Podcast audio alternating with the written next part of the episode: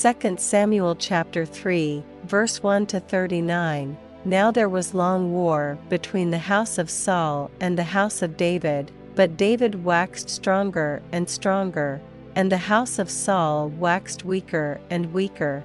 And unto David were sons born in Hebron, and his firstborn was Amnon, of Ahinoam the Jezreelitess, and his second, Chileab, of Abigail, the wife of Nabal the Carmelite, and the third, Absalom the son of Maacah, the daughter of Talmai king of Geshur, and the fourth, Adonijah, the son of Haggith, and the fifth, Shephatiah, the son of Abital, and the sixth, Ithream, by Eglah David's wife.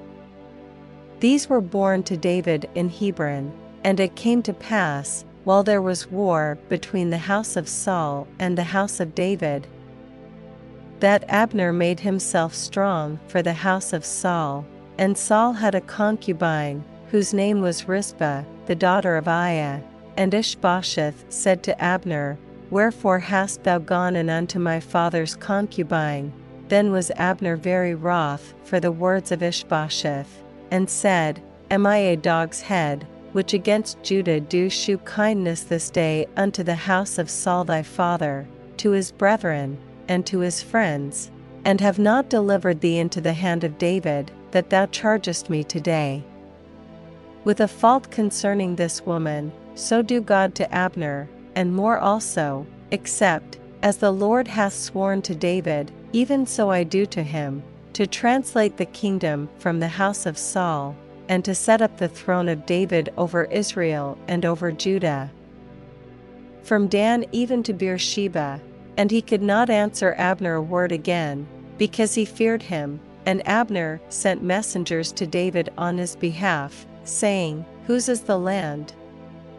Saying also, Make thy league with me, and, Behold, my hand shall be with thee, to bring about all Israel unto thee.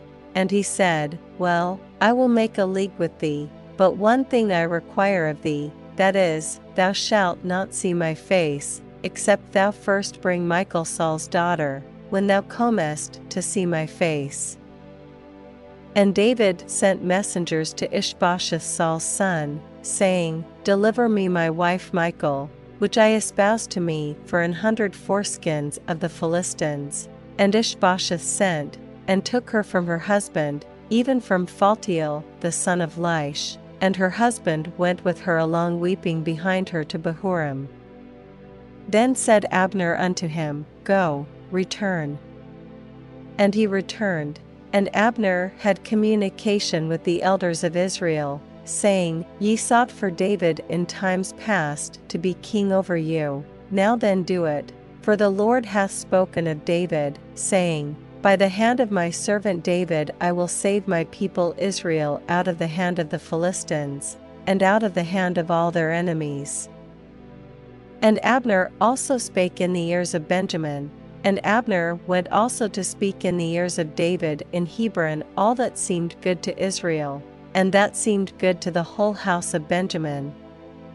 So Abner came to David to Hebron, and twenty men with him. And David made Abner and the men that were with him a feast, and Abner said unto David, I will arise and go, and will gather all Israel unto my lord the king, that they may make a league with thee, and that thou mayest reign over all that thine heart desireth. And David sent Abner away, and he went in peace. And, behold, the servants of David and Joab came from pursuing a troop, and brought in a great spoil with them, but Abner was not with David in Hebron. For he had sent him away and he was gone in peace. When Joab and all the host that was with him were come, they told Joab, saying, Abner the son of Ner came to the king, and he hath sent him away, and he is gone in peace. Then Joab came to the king, and said, What hast thou done? Behold, Abner came unto thee, why is it that thou hast sent him away, and he is quite gone? Thou knowest Abner the son of Ner, that he came to deceive thee, and to know thy going out and thy coming in, and to know all that thou doest. And when Joab was come out from David, he sent messengers after Abner, which brought him again from the well of Sirah, but David knew it not.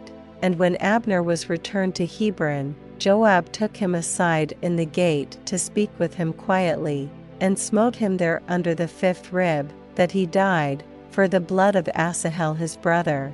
And afterward, when David heard it, he said, I and my kingdom are guiltless before the Lord for ever from the blood of Abner the son of Ner, let it rest on the head of Joab, and on all his father's house, and let there not fail from the house of Joab one that hath an issue, or that is a leper, or that leaneth on a staff, or that falleth on the sword, or that lacketh bread. So Joab and Abishai his brother slew Abner, because he had slain their brother Asahel at Gibeon in the battle.